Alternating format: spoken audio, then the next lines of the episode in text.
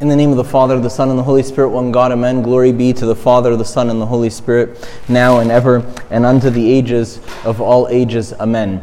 You know, every time I would read this gospel or hear this gospel, um, uh, for the longest time, I would always be a, to say, I'd be a little offended, you know? So imagine, imagine this Jesus is in somebody's house, and it's packed to the rafters. There's people everywhere. There's people sitting to his left, to his right, in front of him, behind him. There's people sitting outside the door. There's people standing outside the windows and they're trying to listen in through the There's just people everywhere.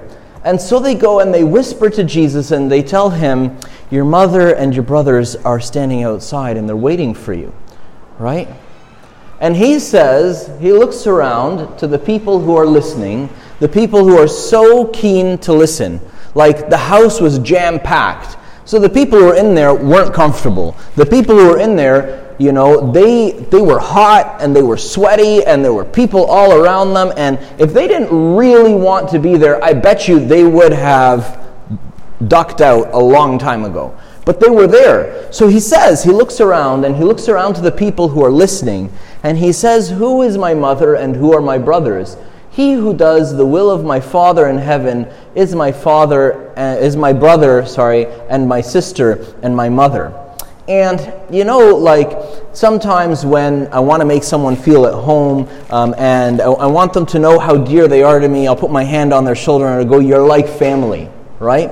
And that's a really big deal to say to somebody, You're like family because your family are irreplaceable. You always have new friends. You always get, you may have a new roommate, an old roommate, you know, people you went to, to school with, people you went to university with. These people will come and go, and if you decide to do an, an, another degree later in life, you'll have new people that you went to school with. But your family is your family, and that's all you're getting. You know, you only get one dad, one mom, you know, and siblings, however many you were gifted with or, or, or cursed with. I don't know how you feel about it, right? That's what you get, right? And that's all you get, right? And that's it. That's the, so when you say to somebody you're like family, it's almost like you're saying to them like there is this kind of priceless commodity or there's this, this kind of like this this exclusive group that is impossible for anyone to enter and you know what? I just found a way you're just like everybody else in that group to me. You're just like my, my brother, my sister.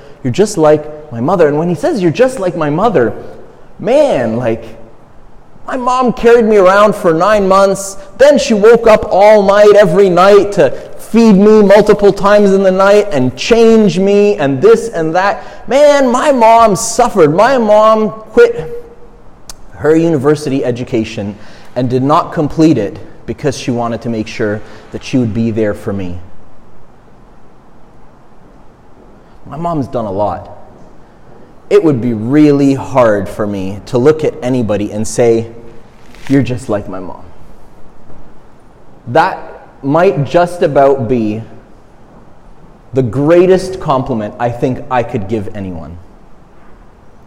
But here, forgive me not to criticize Christ, it almost feels like he just kind of dishes it out willy nilly a little bit. It feels like he just kind of just tosses it out there you know, those who do the will of my Father in heaven are like my brother and my sister and my mother. And, you know, I don't know, it just doesn't sound right to me. And it didn't for the longest time. I read something really beautiful by St. Cyril about this. And St. Cyril is saying Jesus has no interest at all in making his mother any less than she is. In fact, it's probably not possible to do that in the first place. In fact, in many other places, he praises his mother, and God himself is the one who says, Honor your father and your mother, and your, your, your um, life will be long on the earth. And later on in Scripture, after Jesus, St. Paul says, Honor your father and mother in the Lord, for this is good and pleasing to God. And so it's very clear that it's in, in no ways does uh, God have any desire to lessen his mother. So if, if, if God is not lessening St. Mary, then what's he doing to all of those who do the will of his Father in heaven. He's elevating them. right? And this is what St. Cyril he says. He says, his object then, he's saying, explaining, his objective then is highly to exalt his love towards those who are willing to bow their neck to his commands. Like St. Cyril is telling us that when Jesus was saying that, his will was to highly exalt those who are willing to surrender, to submit to God, and do what God wants them to do. I was just ha- had this long conversation with somebody yesterday about whether we should surrender to God and ignore our, our, our desires and our needs and our this and our that, or um, should we like pray about our needs and our desires and stuff all the time? And it's I wouldn't if I were you and what I try to do I try not to swing the pendulum one way or the other. I don't think repressing our needs and our desires is healthy. I think it's healthy to make our no, requests and our supplications and make no, make them known to God by prayer and supplication, right? So that means by prayer and asking for stuff, tell God about the stuff that you're concerned about, that you're worried about or that you want right? There's nothing wrong with that. But I guarantee you, you will not find peace if your prayer never leaves me and goes and shifts the focus to Him. A lot of people say, Father, I was really worried about this. You know, you told me to pray. I went and prayed and I felt nothing. I'm still just as worried as I was before. Like, well, what did you pray about? Well, I prayed about this and about why I'm so worried about it and why I'm so concerned about it and, and so on and so on and so on. I'm like, okay, but if we don't shift our focus away from our worries to heaven, if we don't if we don't kind of allow ourselves to come out of our shoes and enter into heaven, well, it's no wonder we're going to leave our prayer just as just as you know confounded with with the stuff going on in our world. So so St. Cyril here wants he's saying Jesus wants to lift us up to, to heaven and have the same glory as his mother. And he continues, he says, The greatest honors and the most complete affection is that which we all owe to our, to our brethren and our mothers. Like the greatest honor that we bestow on somebody is to our, to, our, to our moms or to our dads or to our siblings, right? And that's just normal. If therefore he says that they who hear his word and do it are his mother and brethren, is it not plain to everyone that he bestows on those who follow him a love thorough and worthy of their acceptance? That's what Jesus is trying to do. And if you think about it, what made St. Mary the mother of God? The angel comes and tells her, The Holy Spirit is going to come upon you, and you're going to have a son, and his name will be Jesus, and he will be the Savior of the world. She didn't kick up a fuss. Like, God only knows what her dreams were for her life. But now she just got something, a life, handed on a platter to her. And then when she goes for Jesus' circumcision, there's this lady in the temple, her name is Anna the prophetess.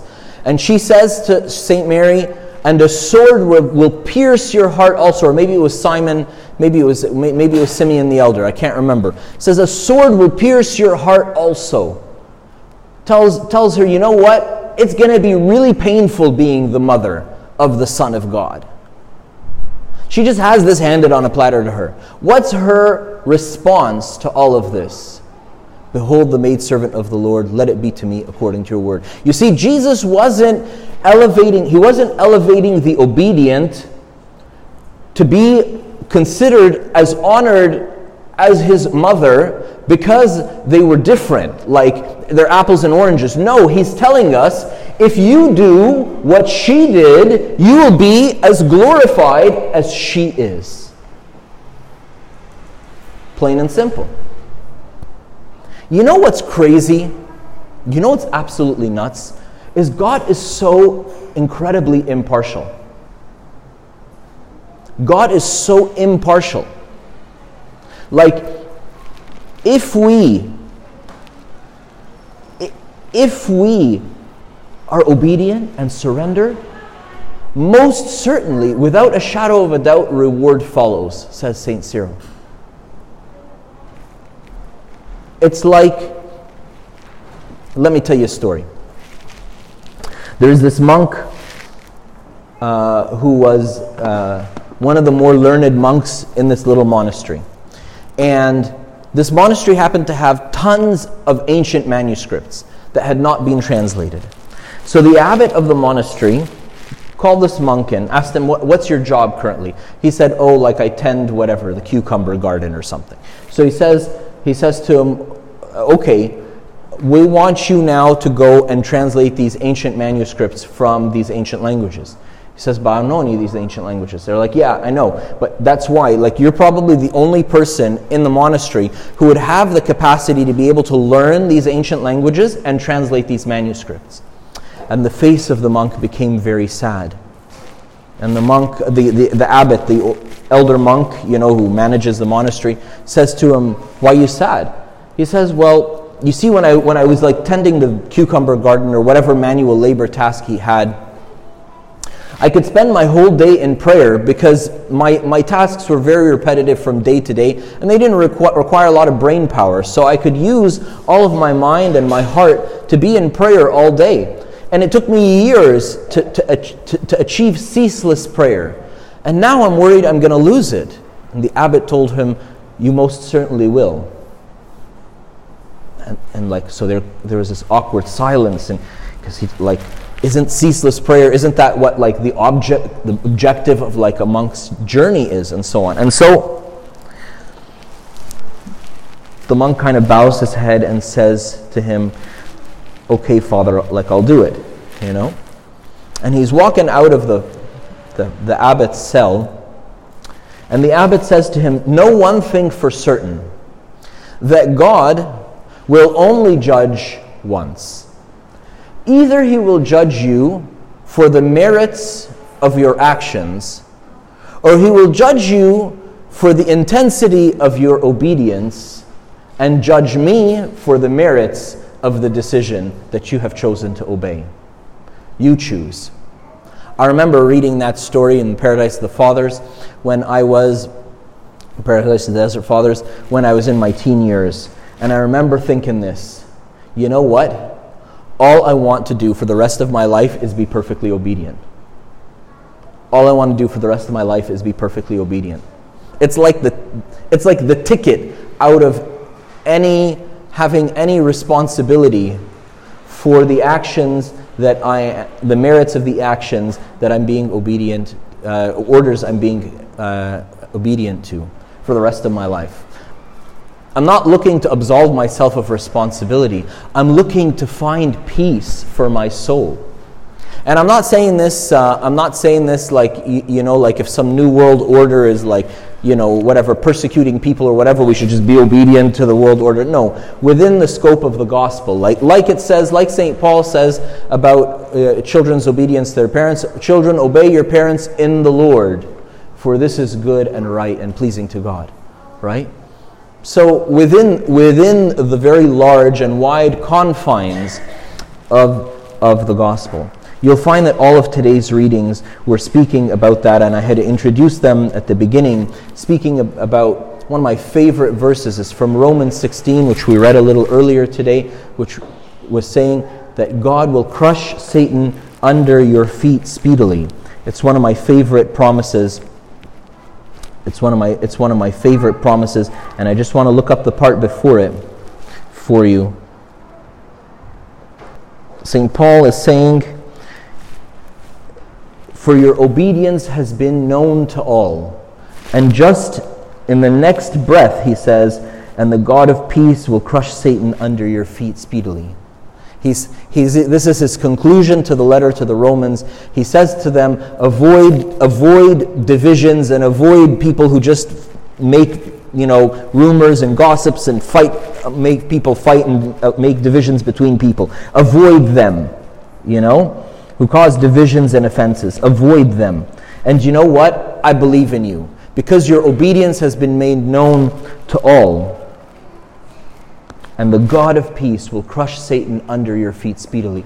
Look, look at the beauty of the promises and the reward and the glory and the honor that is bestowed upon the obedient. I promise you from all my heart. I can't speak for you. I can't speak for you, okay? But I can speak for me. I'm telling you, the only thing I wish from all my heart is that I could be completely obedient from this day forward and for the rest of my life. Glory be to God forever and ever. And I have sinned, forgive me. My fathers and mothers and brothers and sisters, please pray for me.